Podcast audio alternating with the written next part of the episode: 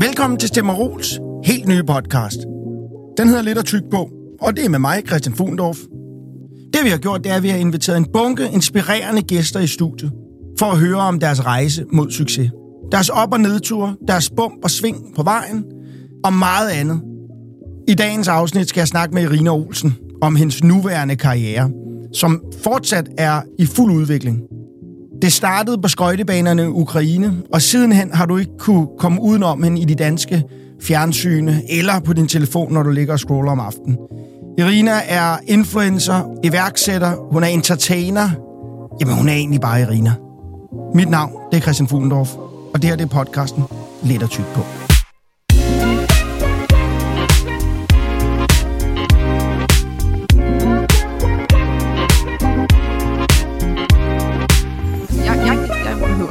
Hører for meget intro, når folk starter en podcast. Jeg vil bare gerne ligesom høre, hvad det er, vi skal snakke om, ikke? Ja, hen til starten. Ja, men så nogle gange er det, som om der mangler den her store indledning. Ja. Ikke? Er det okay, det vi to lige har haft nu? Vil det være fint nok at starte sådan? Ja. Og så er vi ligesom i gang? Ja. Okay. Fedt, du gider at snakke med mig. Jeg har glædet mig til den her snak. Du er altid et sjovt bekendtskab, eller et rart bekendtskab. Men hvis vi lige hopper helt tilbage til... din tidlige år. Hvad er egentlig dine første sådan, minder, du har?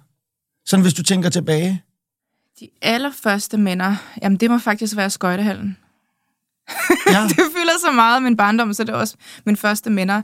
Man husker jo ikke så meget fra dengang, man var de der 3, 4, 5. Men jeg startede jo, da jeg var 4 år. Og det er det, jeg husker, de her store sovjetiske... Altså kæmpe skøjtehal, ikke? Som var, det var sådan et olympisk center, ja. Så det var kæmpe, de havde brugt en masse penge på det dengang. Og jeg kan bare huske det her kæmpe sted, man går ind i, som duftede på sådan en speciel måde, og isen, der var super kold, og lavede sådan en bestemt lyd. Det er sådan de første minder, jeg har. Og så den der jeg synes også, ishockeyhallen har en særlig lugt, eller hockey. Ja. Ishallen, de har den, der er sådan, og jeg kan ikke den... Men den er faktisk lidt forskellig. Okay. Alle steder. En lille smule. Hvis man, okay, ja, men det er sådan små nuancer, og det handler om... Faktisk, det duftede meget anderledes for mig, da vi kom til Danmark, og det er simpelthen fordi, at ismaskinen, der kører den var meget bedre. I Danmark?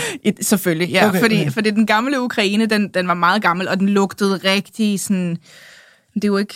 Altså, det er jo ikke benzin, den lugter af. Den lugter sådan surt på sådan en helt speciel måde. Ja. Og det savnede jeg faktisk lidt. Jeg savnede, at den lugtede værre. For det var trygt. Men der er noget interessant lige med dig, fordi i dag, vi skal jo snakke om det der med, hvordan man rejser igennem livet hen til der, hvor du er nu, og hvilke sving og bum, du ligesom har haft på vejen derhen. Tit, når jeg snakker med folk, så starter vi med ligesom at sige, jamen, hvornår opdagede du, hvad det var, du ville? Men når du nævner dine tidligste minder, så er du jo i gang med noget. Så jeg ved ikke, hvordan det er ikke at være i gang med noget. Nej. Så det tidligste, du husker, det er faktisk at være og skøjte? Ja, og der skøjtede jeg jo på en anden måde, end man gør i Danmark, fordi i Danmark gør man det jo også lidt for hyggens skyld. Man kan godt gå til sport i Danmark for hyggens skyld. Det gjorde man i hvert fald ikke i 90'erne i Ukraine. Der var det for at blive verdensmester, olympisk mester.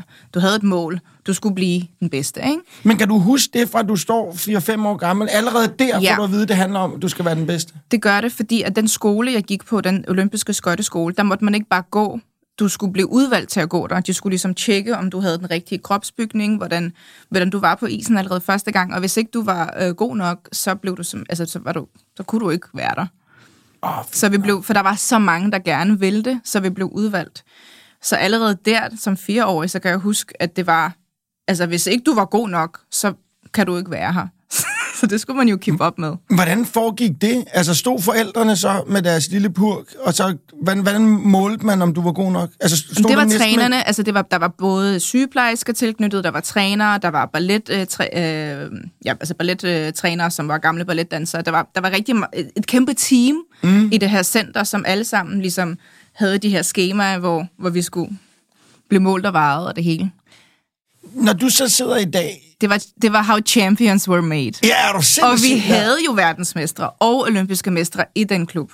Så det var jo sådan lige der. Hvis du bare gjorde det samme, som de gjorde, så kunne du også blive det. Når du sidder i dag og kigger tilbage, nu er du selv mor. Altså, kommer du til at køre samme stil med dine egne børn, hvis de skal nå noget? Er det så ned i skøjte? Altså min datter har faktisk gået til skøjteløb og lært at skøjte, og hendes træner her i Danmark er en af mine gamle kammerater fra den ukrainske klub. Ja. Så det var rigtig sjovt. Og jeg kan også se, hvordan han er over for sine børn, fordi vi kommer jo fra samme skole, ja. Og vi er begge to super afslappet. Okay. Men er det for at lave en mode? Fordi... Det er det nok. Ja, okay. Det tror jeg, det er. Altså, jeg kan ikke være sådan, og jeg tror også, med alle de skader, jeg har haft... der er en del af mig, der ikke ønsker det for mit barn, men på den anden side, så ved jeg heller ikke, hvor man ellers kan få den slags disciplin.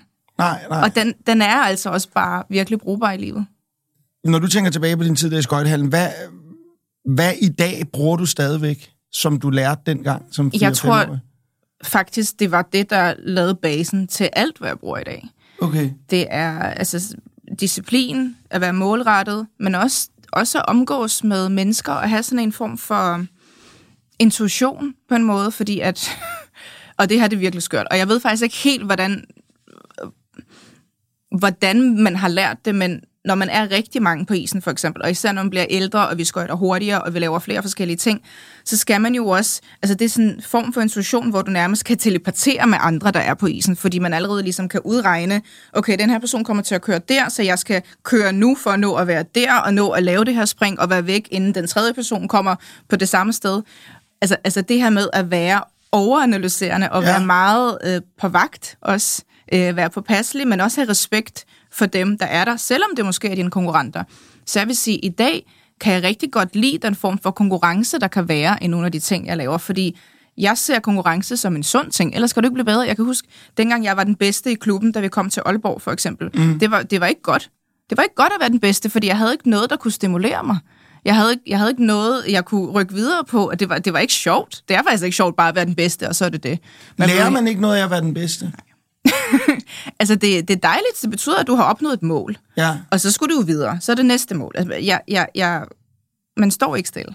Nej, okay. Man skal hele tiden blive bedre og bedre og bedre. Selvfølgelig er du også din egen konkurrent. Du skal altid blive bedre end dig selv. Men jeg kan godt lide, når der er en sund konkurrence. Jeg kan også godt lide det her med, at når mig eller andre, for eksempel, jeg har nogle kollegaer fra min gamle ukrainske skøjteklub, som jeg kan jo se senere hen, nogle af de piger, jeg skøjte med, er blevet olympiske mestre, og jeg så glad på deres vegne, fordi at se sig selv eller andre knokle for noget, så synes jeg også, at jeg sagtens kan have respekt for, at der er nogle andre, der så har nået de mål, jeg måske også engang har haft, men de har knoklet for dem, og de vinder, og jeg er glad på deres vegne. Så det er sund konkurrence. Og på isen er der altid den her med, at det er dem, der træner mest og hårdest, og også psykisk er stærkest, der vinder, og det er det, jeg godt kan lide ved sport, og det, jeg måske ikke så godt kan lide ved forretning, hvor det godt kan blive beskidt nogle gange. Okay. Og der var flere... du er altid god til at... Jeg får lyst til at spørge om så mange mærkelige ting nu. For det første vil jeg lige høre om en mærkelig ting. Det er, når den der evne til at vurdere, hvor folk er i forhold til en, bruger du den nogensinde, når du går i lufthavne? Ja, altså, kan du lade være? Ja, fordi, jeg kan lige komme igennem derovre, fordi der... Men det er så sjovt, fordi at min mand, han siger... Når vi det kan også være supermarkeder eller sådan noget, jeg tænker, ikke? Jeg kan sagtens slukke hele dag. Okay. Altså, jeg kan stå i Netto og lade, som om jeg er den eneste, der er der. Og det er det samme, når vi er på Bakken eller i Tivoli. Men han synes næsten, det er mærkeligt, for at der kan stå folk og tage billeder af mig lige oppe i mit hoved nærmest, hvor jeg bare, altså, sagtens bare kan gå i min egen verden. Ja. Men jeg er altid på en eller anden måde bevidst om, hvad der er omkring mig. Ja. Så jeg kan både være i min egen verden, men jeg kan fornemme, hvad der er bag mig og ude i siderne. Og det er jo sådan en skøjteting, tror jeg. Ja. Når du nævner det der med hårdt arbejde, fordi jeg sidder sådan og tænker, der vil jo sidde nogen og lytte til det her, som tænker, nej, men det handler jo om at have talent. Altså, du skal have talent for noget. Er det vel vigtigere end hårdt? Altså, hvad vil du sige, at er hårdt arbejde væsentligere end talent? Eller skal man have begge dele? Eller hvad hvis man ikke har talent og gerne vil noget? Kan man så stadigvæk nå det med hårdt arbejde? Jeg ved ikke, om jeg tror super meget på talent generelt. Der er selvfølgelig nogle færdigheder, vi er bedre til end andre, en lille smule. Men det er måske 20% af det. Så det skal ikke holde dig tilbage, at du ikke nødvendigvis føler, at du har talent for noget? Jeg vil sige, jeg har ikke talent for at synge, så der er selvfølgelig nogle ting, hvor hvis du ikke har talent for det, altså hvis ikke du har det, så er det utroligt svært at lære. Men sådan noget som sport, jamen jeg tænker også, der er en grund til, at der er trænere for eksempel, der ligesom kan sige, du er bygget rigtigt, eller du er faktisk rigtig god til det her, det er måske det, der kommer til at være din styrke, så man udvælger de der få ting. Der var nogle ting, jeg var rigtig god til i skøjteløb. Der var også nogle ting, som for eksempel, altså jeg var slet ikke smidig overhovedet, og det tog mig timevis, så det har været hårdt arbejde, der så har gjort den sidste del. Det, jeg skal lige forstå, du siger... Hårdt arbejde slår talent. Ja, okay. Ja, det tænkte, men du siger, at du var ikke særlig smidig, så du var... Men hvad betyder det? Så du trænede mere på at være smidig? Ja.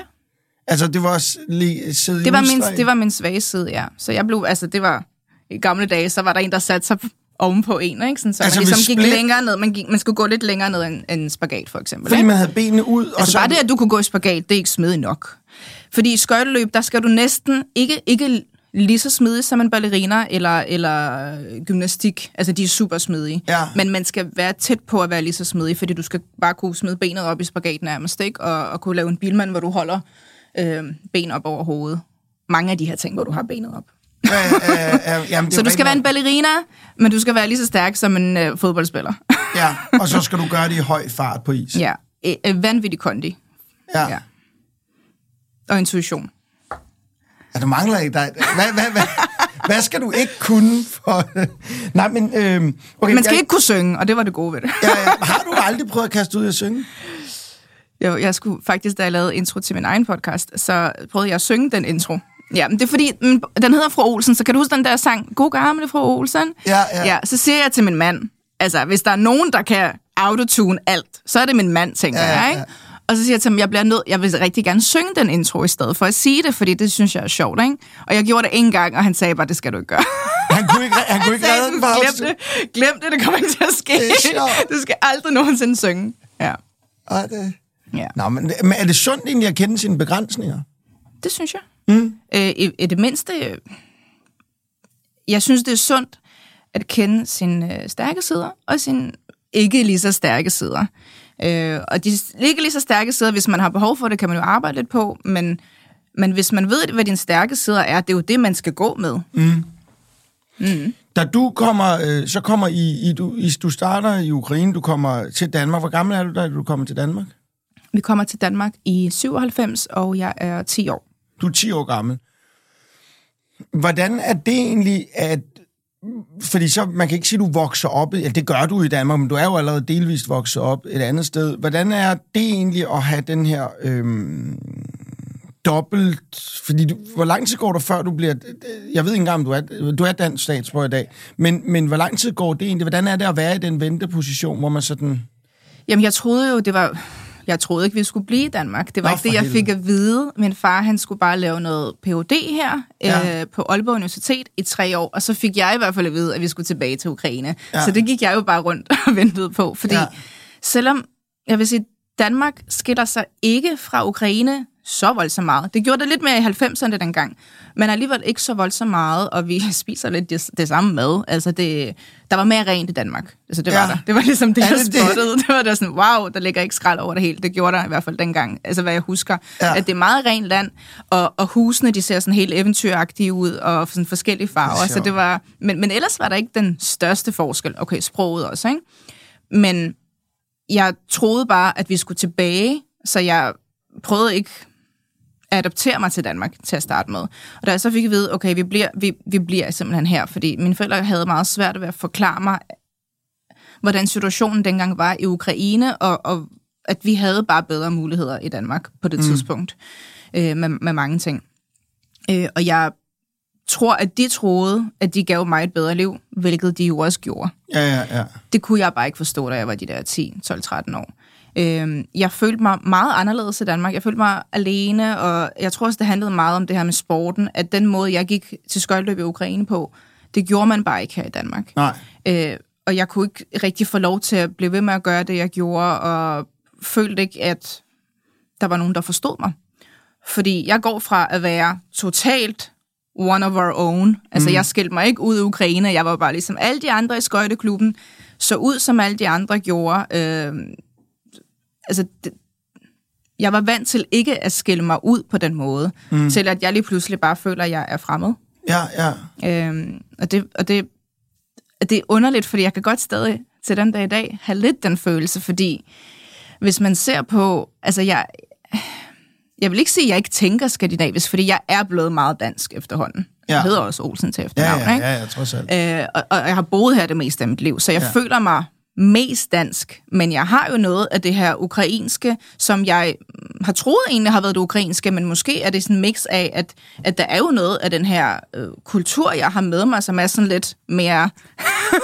Hvad er det? Jeg ved det ikke.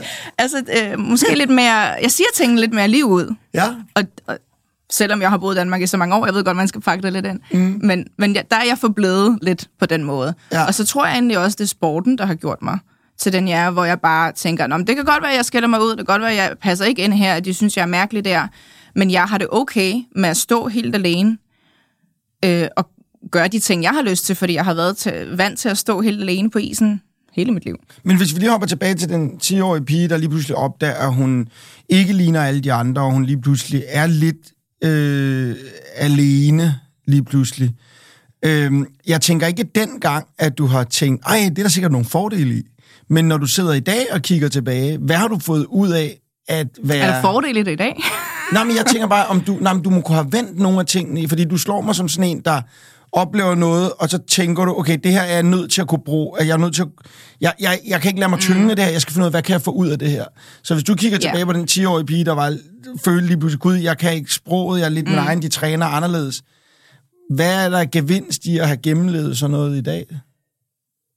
Det er nok bare så inkarneret i mig, at hvis jeg får et mål, så bliver jeg ved, indtil jeg opnår det. Og sproget blev jo også det samme for mig. Jeg vil sige, at jeg var lidt heldig, fordi jeg gik til noget ekstra engelskundervisning i Ukraine, og en lille smule tysk.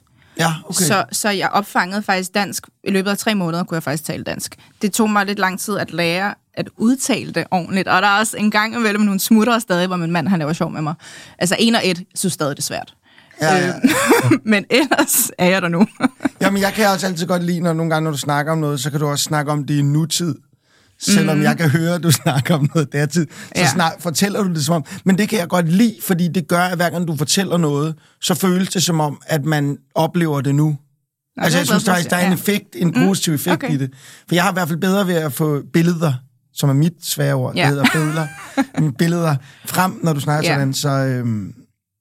Det er jo ikke skøjteløb, vi i Danmark kender dig for i dag. I dag kender vi dig for, at du har været en del af, hvad kan man sige, af dansk fjernsyn i rigtig mange år. Jeg har faktisk lavet rigtig mange interviews, da det var, jeg skøjtede. Utrolig mange, fordi der var det der hed TV2 Lorry. Og i Jylland er det virkelig en ting, for jeg boede jo i Aalborg. Så der var ved hver konkurrence, så var der klip, og der var interviews både inden konkurrencer og efter, og jeg var også i aviserne tit. Nå, hvor sjovt. Så jeg var lidt trænet. Det var Nordjylland, TV2 Nordjylland, okay. Ja. Så jeg var lidt trænet, faktisk. Okay, nå, hvor sjovt, det vidste jeg faktisk ikke. Men hvornår opdager du så, at du ved det, som alle uden for Nordjylland kender dig for i dag? Jeg ved godt, der er nogen, der går rundt op i Aalborg og siger, hende der skiløberen? Nej. Hende der skøjteløberen? Fuck, jeg fucker rundt i det her. Skøjteløb, skiløb. Hvornår går du ind på den rejse? Altså, hvornår går du hen og bliver hende, jeg har siddende over for mig i dag?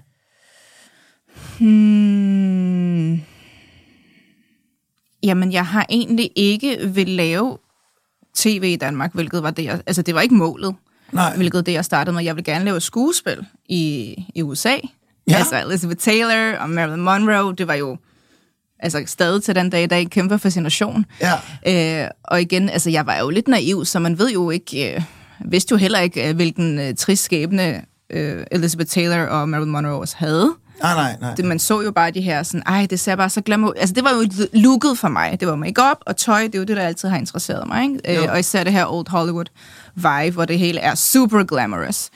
Og jeg troede op i mit hoved, da det var, at der var faktisk en, der sagde til mig, at det kunne være sjovt, hvis du meldte dig til det her.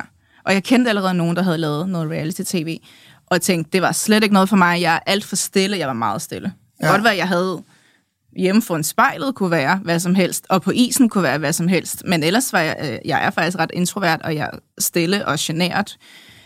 Men når man ligesom får mig lidt i gang, så er jeg blevet bedre til det nu, ikke?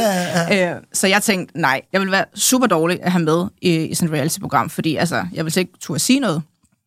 Og så var jeg så til casting. Synes også, jeg var super stille og kedelig der, men de ringede sgu tilbage. Og jeg tror, det var mit look.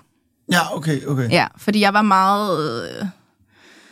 eksperimenterende på det tidspunkt. Og jeg skilte mig ud i, hvordan jeg så ud fra andre, altså hvilket tøj jeg gik i og den slags. Og så fik jeg jo bare en rolle i de der ting, ikke? Som man jo gør. Og så kørte den derfra. Og der var også en del af mig, der tænkte hen ad vejen, fuck, jeg har lavet en fejl. Fordi jeg troede, at det ville give mig lidt mere tv-erfaring. Altså det var på kamera. Og det gjorde det jo faktisk også. Altså, jeg har jo sidenhen haft en masse erfaring i forskellige ting, og ligesom opfanger det hurtigere. Så det kan jeg jo godt se nu, det gjorde. Men dengang tænkte jeg, at jeg har ødelagt mit liv. Jeg har ødelagt alle mine chancer for noget som helst, og for at blive taget seriøst, eller for at blive respekteret som alle andre mennesker. Altså på lige fod med andre mennesker. Fordi lige snart du lavede reality-tv, dengang jeg gjorde det, så røg du lige pludselig hernede, ikke? Men der var meget reality-tv, havde der været før? Ikke lige så meget, men det var Big Brother havde det været der? Det havde været der, ikke? Ja, altså det var jo 12-13 år siden, jeg har lavet det efterhånden, ikke? Ja, hvad fanden er det for? Det er fordi, jeg sidder lige og tænker, hvad er rækkefølgen? Hvad var det for net, du var med i som det første? Fristet, altså de var i junglen. Det er rigtigt, det var den morgen. Ja, okay, det er sådan mere anden omgang. Men let's be completely honest. Altså, hvis du skulle starte en seriøs karriere inden for noget som helst, så starter du det bare ikke med reality-tv i Danmark i hvert fald. Nej. Det gør man bare ikke. Og det er stadig ikke blevet gjort, hvor en reality-stjerne i Danmark har opnået et seriøst niveau af forretning eller succes inden for tv på en anden måde. Det vil jeg i hvert fald mene. Der er selvfølgelig nogen, der bevæger sig derhen af, men ikke the level of, som man har i USA, for eksempel. Nej, det er rigtigt. Men det er begrænset for mange ting i Danmark, der når til USA. Men det er fordi, har du lavet reality-tv, så er du bare game over. Altså, du kan prøve, men du kommer ikke... Jeg vil sige, jeg var derude og se... Jeg var lige forbi dit kontor en dag. Det ser ud som, det har du da gjort meget godt. Men jeg er jo kun lige gået i gang. Ja, du er kun lige gået i gang. Og det har taget tid, og der har været mange fejl undervejs, og jeg skulle lære en masse, og jeg skulle... Altså, jeg var da også naiv, da jeg gjorde de her ting. Der var mange ting, jeg ikke lige havde kalkuleret. Nu, når jeg laver noget som helst, så tænker jeg, hvad så om 10 år? Hvordan kommer det til at påvirke mig om 10 år, det her, jeg gør nu, ikke? Jo. Og det gjorde jeg ikke dengang. Hvor gammel var du, da du kom med i programmet? Jeg var 23. 23. Jeg var virkelig en partypige. Altså, festede bare. Men altså, min søster lige nu er 23, og alle unge mennesker, de fester jo bare, har det sjovt. Og hvis man sætter kamera på alle unge mennesker, så vil de på et eller andet tidspunkt fucke op. Eller lave et eller andet, hvor folk vil tænke, oh my god, tænk, at hun ikke er en perfekt engel. Skøjteløbet, hvornår stopper den karriere? Jeg stoppede endegyldigt, da jeg var 19. Yes. Og det var rigtig svært, tror jeg, enhver sportsudøver vil sige, at det er svært at give slip på hele, altså på den identitet, der hedder, nu har jeg gået til sport i de her 16 år, og hvem er jeg nu? Fordi det tager lidt tid at finde ud af, hvem man er nu, og jeg havnede desværre i alt for meget alkohol efter det, fordi jeg røg helt ned med depression. Der var rigtig mange ting i mit liv, der slet ikke var styr på. Det hele var faktisk kaos. Ja. It was a mess. Fuldstændig. Ja, fordi du får vel også stoppet, alle aspekter. Ja, du får også stoppet karrieren inden den reelle... Altså, det er jo derfra 19 og fremad, den virkelig... Ikke skøjteløb, det er faktisk 14-15. Hvis ikke jeg peakede, altså jeg var virkelig dygtig, da jeg var 14-15, men hvis ikke du har opnået det, du skulle opnå, når de der 16-17, så er det rigtig svært bagefter, fordi som pige er det jo der, du begynder at få former, og lige så snart, altså bare 1 eller 2 kilo i skøjteløb, det kan man virkelig mærke. Okay. Så man skal, altså, så, der er den der med at holde vægten også. Så skøjteløber piger som 13-14-15-årige? Ja. Hvornår går de på pension? 19 år? Altså, man kan godt fortsætte lidt, når man er de der 20-21, kommer ind på, hvor mange skader du har fået, og man får, der er næsten ikke nogen, der slipper for knæ- og hofteskader. Nej. Okay. Så den har ikke særlig lang levetid, den sportsgren. Nej, så er der jo også nogle gange, at de der, hvad kan man sige, dine konkurrenter, de hyrer andre til at slå hinanden over benene. Kan du ikke huske det? Jo. Jeg har set filmen. Jeg kendte også til historien i en film med Tonya Harding. Ja, jamen, det var crazy. Ja, det er en af de vildeste historier. Det er... Skøjteløb er meget dramatic sport. Er det det? Jamen, det er det. Så altså, er jeg overrasket? Nej. Det er nok bare min rene danske eller hvad kan man sige? Nej, det er typisk skøjteløb. Jeg smadrede lige nogle knæ. Så har du 4 år, fra du er 19 til du er 23, til du kaster dig ud i det her reality. Hvad, Hvad sker der der? Hvad, der er du ned, du siger, du har mistet din identitet. Jamen, jeg var jo, altså, mens jeg skøjtede, så er man ikke med til fester, man er ikke, man har ikke kærester, man har ikke, man laver ikke nogen af de her ting. Ah, okay. Så det var cirka, da jeg var de der 18-19, ja, så får jeg så min første kæreste, jeg begynder at gå i byen, jeg begynder at finde ud af, hvad livet ellers handler om, og jeg er super dårlig til det, fordi jeg har jo intet livserfaring med noget som helst. Fordi jeg bare har været sådan, skøjtløb, ikke? Ja. Så jeg ved ikke noget, jeg ved ikke, hvordan man får et job, jeg ved intet. Så det lærer jeg jo lidt hen ad vejen, men jeg skal også lige finde ud af, hvem jeg er. Og i det, jeg prøver at finde ud af, hvem jeg er, så når jeg jo til det her, hvor jeg så begynder at lave lidt tv, for jeg tænker, at nu skal jeg have det sjovt. Jeg har jo også altid haft en sideløbende en passion for det her med fashion, og jeg har også syet nogle af mine skøjtekjoler.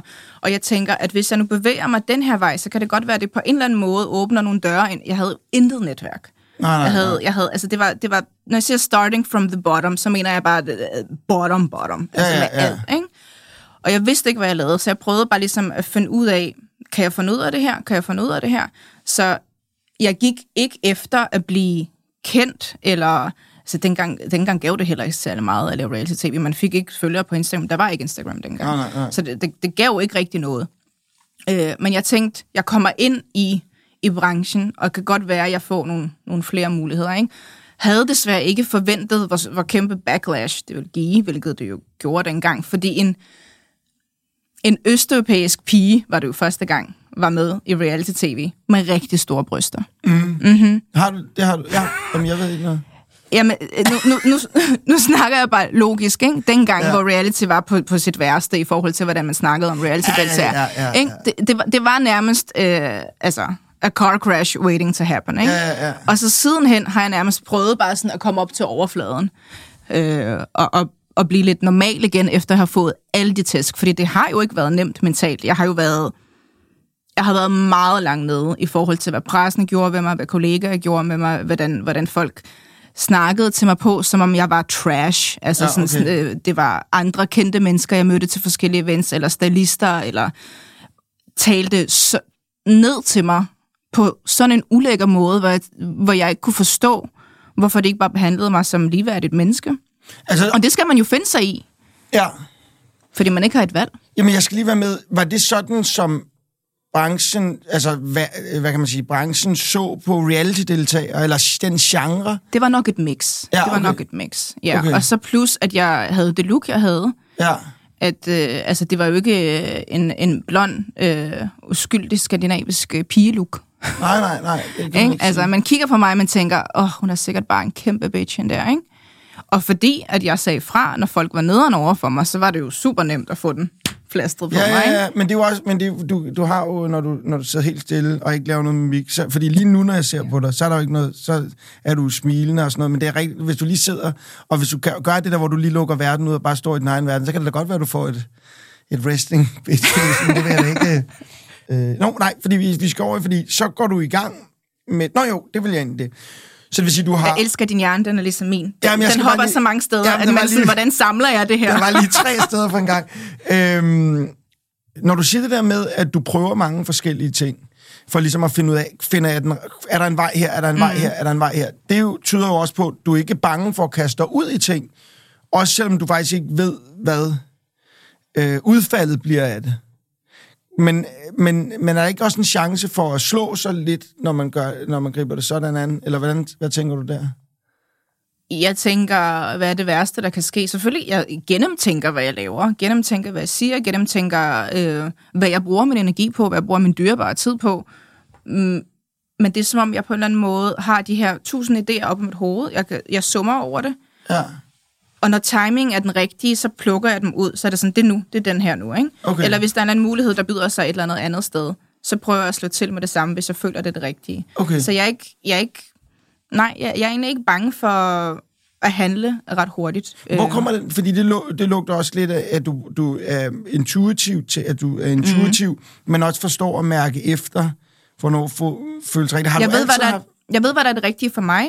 Ja. Jeg aflæser både verdenssituationen og det land, vi bor i, fordi bare fordi der er noget, der fungerer i nogle lande, betyder det ikke, det fungerer i Danmark. Nej. Altså i forhold til forretning og den slags ting. Altså trends, aflæser, hvordan folket reagerer på ting, altså hvilken... Jamen det er sådan, det det er sådan det store billede, aflæser det store billede og ser om det, jeg har lyst til, om det, jeg ligesom har gang i, passer til at gøre det nu, eller om man skal vente med det. Men hvor kommer den der? Fordi det er jo en evne. Jeg har lavet mange... Jeg har lavet mange hekseritualer, så jeg tror, jeg har fået nogle. Okay. Nej, jeg ved det ikke. Nå, men jeg tænker bare, hvor... Fordi det, jamen, det er sjovt, du spørger mig, fordi jeg kan ikke svare på det. Det nej, er der bare. Jeg tror, enten så er det der, eller så er det der ikke. Har det altid været sådan? Eller er det noget, du har... Er det erfaring? Jeg tror faktisk, det altid har været der, men okay. Jeg har også haft perioder, hvor jeg føler, at jeg har gjort alle de forkerte ting i mit liv. Ja. Men på den anden side, når jeg ser tilbage på det nu, det kan godt være, at det har været forkert i nogens øjne, men det har det jo ikke været for mig, for at nå dertil, hvor jeg er i dag. Jeg har bare nægtet at gøre nogle bestemte ting, fordi sådan var jeg ikke. Så da du laver det der, hvad kan man sige, reality-program, og du så kommer ud af det... Det her omkring de sociale medier begynder at opstå. Jeg tror, Facebook eksisterer, ikke? Facebook er der, og så starter alt det her blogging. Ja, hvordan opdager du det? Fordi det har altid fascineret mig, det der med, at der er så mange forskellige ting, du har spottet nærmest før det blev en... Fordi det har fulgtes ad i forhold til de interesser, jeg havde. Jeg havde også interesse for tv-serier, dengang de ikke helt var kommet til Danmark endnu, alle de ting, man kan streame nu. Altså, der var en gang, man ikke kunne det. Altså, de amerikanske tv-serier, plus jeg tegnede rigtig meget, så jeg var en del af de her sådan, anime-fora og forskellige ting. Så jeg har altid egentlig sådan, søgt, hvad der sker i UK eller USA, og ligesom set, nå, okay, jamen, i forhold til de ting, der interesserer mig, så gør de sådan nu, eller tingene er på vej derhen lige nu. Så det er som om, jeg har kunne sige, Danmark er jo altid lidt bagud, så man kan altid se, hvad der er på vej. Jeg vil sige, blogging var ikke rigtig først i USA på samme måde. Altså, der var nogle bloggere, men i Sverige havde det jo allerede eksploderet på det tidspunkt. Mm. Og så fordi jeg var lidt vant til at være i de her fora og forskellige ting, så kunne jeg godt se, at der var mange i de fora, der havde sådan tegneblogs. Så blogs var ikke som sådan nyt for mig. Så jeg tænkte, okay, folk laver blogs i forhold til de interesser, de har. Jeg vil gerne skrive om...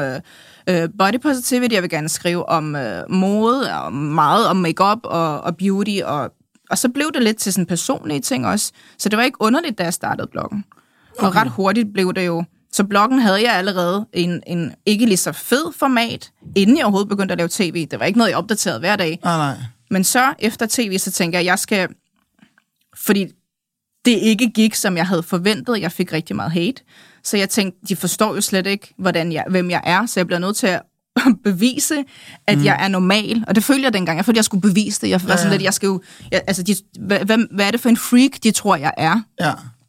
Så jeg begyndte bare at skrive om alle mine tv-oplevelser, og det var der jo ingen, der gjorde dengang. Så folk synes, det var super spændende, at jeg bare ærligt delte ud af det, og sådan har det egentlig også været lige siden. Jeg har bare sagt tingene, og nu er det jo normalt, når folk deler meget ud af deres liv. Det var det ikke dengang. Nej. Det gjorde man ikke. Man postede bare meget overfladisk for en sikkerheds skyld, ikke? Men du tog et spadestik. Jeg var lidt... Altså, det startede nok med, at jeg tænkte, jeg havde ikke noget at tabe. Og det var jo blevet så slemt, at medierne var jo imod mig. Altså, mit liv var ødelagt for evigt. Altså, jeg havde ikke en chance for hverken at få et arbejde, for folk ville kigge på mig normalt. Så jeg indså bare, det var slut. Okay. Altså, jeg skulle flytte til et andet land, eller så skulle jeg overbevise folk om, at det medierne skriver er løgn, at de efter mig, at det er en hets. Ja. Og det lykkedes. Ja. Og det var imod alle odds, at det lykkedes. Men det gjorde det. Hvad, når du sidder i dag og sådan og kigger, fordi når du har... Nu har du, hvad kan man sige... Hvad er du egentlig i dag? Altså, hvad kalder jeg du kan godt lide at lave mange ting. Jeg kan godt lide stadig at lave lidt tv. Altså, jeg laver jo stadig reality-tv også, og elsker det. Og jeg laver også noget andet slags tv. Jeg har også lavet skuespil, og jeg har jo haft med make-up-brand, og har andre ting in the pipeline nu, og stadig er... Nu hedder det ikke blogger mere, nu er det influencer. Og det er så interessant, fordi at, så er der også kommet YouTuber siden, og TikToker, og der kommer sikkert også noget tredje lige om lidt. Og det er sjovt, fordi nu har jeg været i gamet i så mange år, at jeg kan se, at lige så snart der kommer noget nyt, så reagerer folk, den lidt ældre generation, som, hvad er det for noget? Ikke? Og så ser man lidt ned på det. Og det var jo lidt det samme med bloggere dengang, som nu er totalt dinosaurer. Ikke? Så det er sjovt, hvordan det hele gentager sig. Hvordan kiggede du på TikTok, da det folk kom med det? Jamen, jeg kan godt mærke, at det er for den yngre generation. Ja, okay. Ja. Og det er jo... skal jeg også tage en TikTok-profil nu? Det, jeg tænker ikke, man behøver at være helt på alle platformer. Nej, nej. Ikke? Der er også LinkedIn selvfølgelig. Ikke? Så hvis man skal sidde på alle de her platformer og spytte så meget content ud all the time, altså det føler jeg faktisk ikke er realistisk, når man har børn. Nej, medmindre man selvfølgelig aldrig er sammen med sine børn. Men hvis man gerne vil have tid til... Når man bliver ældre, så har man jo bare mindre tid til at lave content. Ja. And that's the truth. Så det er, jeg synes også, det er svært at få det til at hænge sammen nu. Men når du så kigger på alt det, du har lavet her... Jeg tror, der er mange, der sådan sidder og kigger på dit liv og tænker, fuck, mand, sikken, hvordan fanden kommer jeg derhen nogensinde? Men jeg kan også høre, når jeg snakker med dig nu, at det har jo ikke været en stor masterplan. Det er ikke sådan, du har siddet som... når jeg kommer til Danmark, nu er jeg 9 år, når jeg kommer til Danmark, så skal jeg gøre det. Men Christian, jeg har ikke nødvendigvis en plan nu heller. Nej. Jeg vågner hver dag, og jeg prøver ligesom at danne mig et billede af verdenssituationen. Altså, det er sådan the vibe. What is the vibe today, ja. Ikke? Og godt nok har jeg nogle planer og nogle ting, jeg gerne vil opnå og udrette, men hen ad vejen kan jeg også sagtens tage en af de her planer og så sige, det skal slet ikke være en del af det, jeg gerne vil mere. Okay. Jeg finder noget nyt. Det er sådan lidt going with the flow. Og jeg ved ikke, jeg har en lille plan for, hvad der skal ske de næste 5 år. Jeg har en sådan vision om, hvordan jeg gerne vil have mit liv skal se ud. Men jeg har ikke nødvendigvis en sådan... Og jeg ved godt, der er nogen, der lever efter... Altså, de har brug for, at det hele er ligesom skrevet. Sådan, om en måned skal jeg opnå det her, om 2 måneder skal jeg være der. Og det var mere nødvendigt, da jeg skøjtede. Så var det nødt til at være sådan. Hvor i forretning, og især den verden, vi lever i nu, så føler jeg lidt, man er nødt til at go with the flow. Ja. Og hvordan mærker du så, når der er en ting, det skal jeg ikke længere, nu skal jeg det her andet? Hvordan ved du så det? Er det... Jeg ved det ikke, men jeg kan bare mærke, hvad der fungerer og hvad der ikke fungerer, og jeg har ikke taget fejl endnu. Okay. Nå for fanden. I hørte det her. Nu har jeg aldrig taget fejl. Det er en Stig Tøfting udgav engang en bog, der hed No Regrets. Så det kan da være, at du skal lave tøren. Nu sidder du her, du er midt i 30, du har en virksomhed, du har en kanal, du laver stadig fjernsyn, du er tidligere skøjteløber. Er der ting i dit liv nu, du godt vil have vidst, før du ligesom kaster sig ud på den rejse, du stadigvæk er på? Er der erfaringer, hvis du kunne rejse tilbage til? Altså, det er der jo selvfølgelig. Men hvis ikke jeg havde faldet alle de her gange, ligesom min bog, der hedder Jeg rejser mig hver gang. Jeg har faldet virkelig mange gange, både på isen og in real life. Det handler ikke om, hvor mange gange du falder, men hvor mange gange du rejser dig op. Ja, nogle gange er det virkelig svært at rejse mig op. Altså, der har været nogle gange, hvor det er ikke længe siden, jeg har siddet og nærmest sådan, hvad fanden skal jeg gøre? Altså, jeg har virkelig mine struggles, men jeg kan også godt lide, at jeg har dem. Jeg kan ikke være uden. Jeg tror, det var en af de der store basketspillere. Kan jeg ikke huske, om det var Kobe eller LeBron, der sagde, at hvis ikke jeg fik den her... Altså, når jeg ikke har modstand, så er det sværere at spille. Så er det sværere at være lige så god. Altså, man har brug for den der modstand. Jeg har brug for, at når jeg ikke har sovet i snart et år, som jeg ikke har sovet, altså fordi jeg har en søn på 4 måneder, ikke? Og jeg er skidetræt og nærmest ved at græde, når jeg... fordi jeg ikke kan mere, ikke? Og jeg ved ikke, hvor mange deadlines, og jeg har så mange planer, og det ene og det andet. Hvis alt gik smoothly, så vil jeg bare være sådan, fuck det, jeg gider ikke i dag. Men fordi det ikke gør, så er det det, der får mig op. Ja, okay. Så jeg har faktisk brug for det. Jeg er sådan en, der har brug for det. Jeg har brug for modstanden. Ikke sådan en heads-modstand, nu skal hun bare brændes på bålet. Men jeg har brug for sådan en, okay, jeg tror ikke, jeg kan. I'll show you. Men stadigvæk under den hets, du har været under medierne, som har været et kæmpe pres, og det kan jeg også fornemme. Sådan en kan knække en. Den kan knække en. Ja, og jeg var tæt på. Ja. Men når du så kigger tilbage på det i dag, tror du også, du faktisk også har vendt det til noget positivt? Eller vil du bare hellere have været... Lige den vil jeg gerne have været foruden, fordi det er en af de ting, der faktisk har sat en traume. Ja, okay. Den vil jeg helst være foruden. Det er bare fordi, jeg kan godt huske, du var meget i vælten og sådan, men bare lige sådan helt konkret. Hvad var det, hetsen gik på? Altså, hvad var det, de gik efter? Det var det her med, at jeg skulle bare udstilles som en østeuropæisk, løs på tråden, medieluder, type of person, som bare var dum at høre på, og til den dag i dag, hver gang jeg opnår noget, ligesom, altså de skriver nederen ting om kendte mennesker, men de skriver også gode ting, og der er også nogen, hvor de promoverer deres forretning, altså hver dag, ikke? Ja, der er aldrig skrevet noget godt om mig. Aldrig. Nej. Uanset hvad. Og jeg skal også lave et nyt tv-program lige om lidt, og jeg ved, der ikke bliver skrevet om. og det er jo fint, det er, altså så længe de ikke skriver dårlige ting. Det bliver det. Ja. Men that's how it is. Der var også en, jeg har lige lavet en podcast med Elisa, hvor de også, ud af den podcast, lavede 5 frygtelige overskrifter. 5. Altså, de skriver aldrig om mig, men den dag kom der 5 overskrifter. Ja, det er og det, de gør bare for at fastholde mig i den der, hun er bare sådan en bimbo. Okay. Ikke?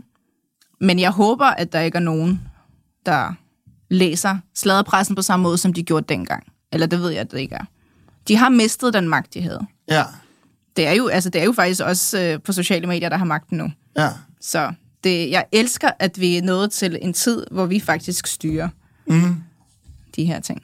Men I virker ikke som om, der ikke er noget hævn i dig? Livet har lært mig. Altså, jeg ser vitterligt de mennesker, der gør mig ondt, bare falde fra en efter en. Ja, okay. Og nogle af dem kommer tilbage og undskylder. Okay. Ja. Og det er faktisk pretty crazy. Ja. Fordi det er det, der sker hver gang. Det kan godt være, at der er nogen af dem, der først kommer om 50 år, men de kommer. Det er meget fedt. Ja, der er bare en energibalance. Hvis du gør sådan nogle ting mod mennesker, så man skal ikke gøre det. Der er en energibalance i alt. Du sagde tidligere noget om at visualisere. Altså du sagde det der med, at man tænker sin 5-årsplan, eller man forestiller sig det liv, man gerne vil have. Jamen da jeg var lille, det er sjovt, fordi at jeg tænkte, jeg bliver olympisk mester i skøjteløb. Mm. Og det var som om, at så blev jeg bedre. Men jeg kan huske, hvis du spørger mig, hvad jeg visualiserede dengang, så visualiserede jeg, at jeg sad i den der rolle, som Elizabeth Taylor, hun havde i Cleopatra. Ja. Det var det, jeg visualiserede. Og det gør jeg nok stadig til den dag. Ja. Og jeg ved ikke, hvad det skal betyde, fordi altså, jeg ved godt, jeg aldrig kommer til at spille Cleopatra. Nej. Men det er bare det, jeg ser for mig. Whatever that means. Men jeg tror det ikke, livet handler om, at vi alle sammen skal bygge vores pyramide på en eller anden måde. Den var god. Ja, så det er nok derfor, du sidder der. Ja. Det har været en kæmpe fornøjelse at snakke med dig. I den måde. Og jeg er sikker på, at vi har givet folk en lille smule tyk på.